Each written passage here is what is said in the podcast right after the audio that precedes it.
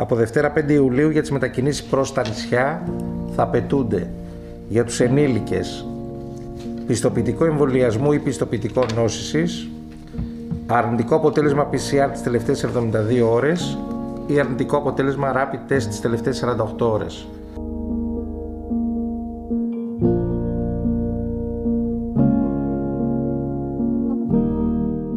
Όσοι μετακινούνται μεταξύ διαφορετικών νησιωτικών περιφερειακών ενωτήτων για λόγους εργασίας σε καθημερινή βάση, αυτοί θα μετακινούνται με διενέργεια εβδομαδίου αυτοδιαγνωστικού ελέγχου self-test όπως ήδη ισχύει.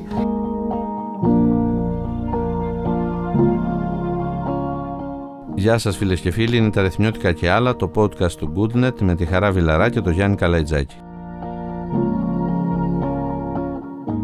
Λοιπόν, όσο προχωράμε στο καλοκαίρι, όσο ανεβαίνει το θερμόμετρο, όσο ανεβαίνει η θερμοκρασία, τόσο ανεβαίνει και ο τόνος ε, στη συζήτηση γύρω από την ε, πανδημία, η οποία αντιθέτως με ό,τι έγινε πέρυσι το καλοκαίρι, φέτος ε, παραμένει σε υψηλό επίπεδο, ανεβαίνουν οι τόνοι, ανεβαίνει η αντιπαράθεση, δεν ανεβαίνει ο αριθμός όμως των εμβολιασμένων.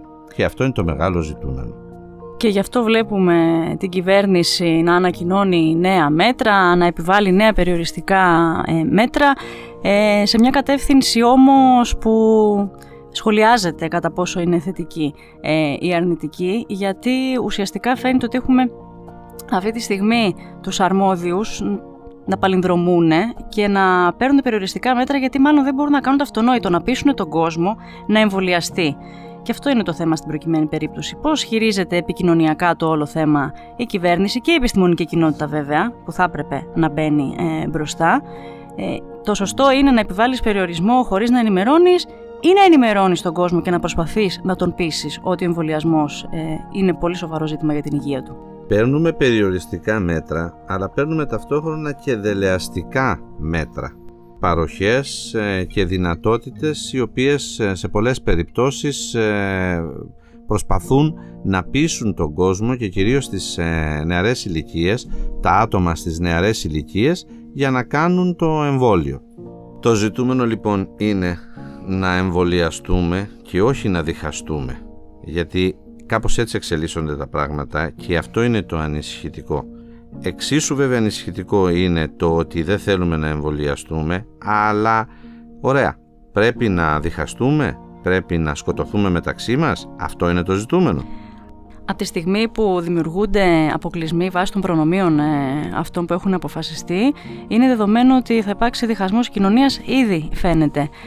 Οπότε ποιο είναι το θέμα και τι θα έπρεπε να έχουν σκεφτεί αυτοί που αποφασίζουν βάζοντας μπροστά όμως τους επιστήμονες για να μιλήσουν στον κόσμο, να εξηγήσουν τεκμηριωμένα το κάθε εμβόλιο; Σε τι ποσοστό ε, προστατεύει; Το κάθε εμβόλιο, τι επικινδυνότητα μπορεί να έχει; Να ενημερώσουν σαφώς τις ευπαθείς ομάδες του πληθυσμού, τους ανθρώπους που έχουν κάποια νοσήματα και φοβούνται; Να ενημερώσουν επίσης και όλους αυτούς που δεν έχουν νοσήματα, αλλά φοβούνται για το τι πιθανά μπορεί να έχει ως παρενέργεια ένα εμβόλιο μετά από κάποια χρόνια. Αλλά να βγουν με συγκεκριμένα τεκμηριωμένα επιχειρήματα, με ποσοστά, βάσει των μελετών που έχουν γίνει μέχρι σήμερα και να ενημερωθεί ο κόσμος σε αυτή την κατεύθυνση λογικά πρέπει να κινούμαστε και όχι μόνο στη χώρα μας βέβαια, αυτό που συμβαίνει εδώ συμβαίνει σε παγκόσμιο επίπεδο. Υπάρχει μια στρεβλή κατεύθυνση σε ό,τι αφορά το θέμα των ε, εμβολιασμών ε, σε σχέση με την επικοινωνία προς τον κόσμο.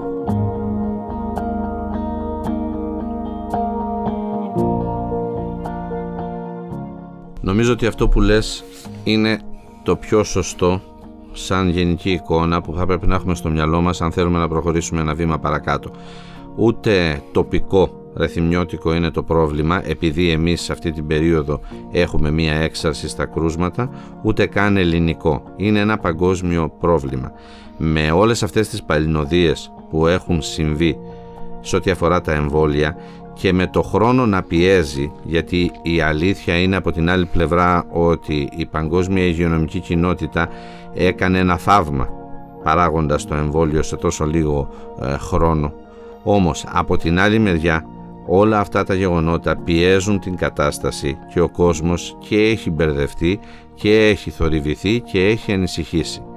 Λοιπόν να τα βάλουμε τα πράγματα σε μία σειρά. Ούτε με πιέσεις, ούτε με δώρα υπάρχει περίπτωση να πιστεί ο κόσμος να κάνει τα εμβόλια.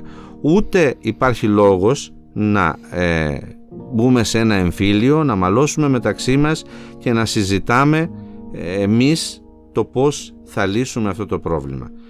Ενημέρωση, ανάλυση, τεκμηρίωση, έτσι ώστε να μπορούμε να πάμε ένα βήμα παρακάτω. Και είναι βέβαιο ότι ο κόσμος, το σύνολο του κόσμου, γιατί αυτοί μας ενδιαφέρουν, αυτοί οι οποίοι έχουν ανησυχίες και οι οποίοι έχουν ερωτηματικά, αυτός ο κόσμος μας ενδιαφέρει. Αν αυτός ο κόσμος πιστεί και ενταχθεί σε αυτούς που έχουν κάνει το εμβόλιο, την πετύχαμε την ανοσία και εντάξει, οι υπόλοιποι μπορεί να μείνουν με τις απορίες τους.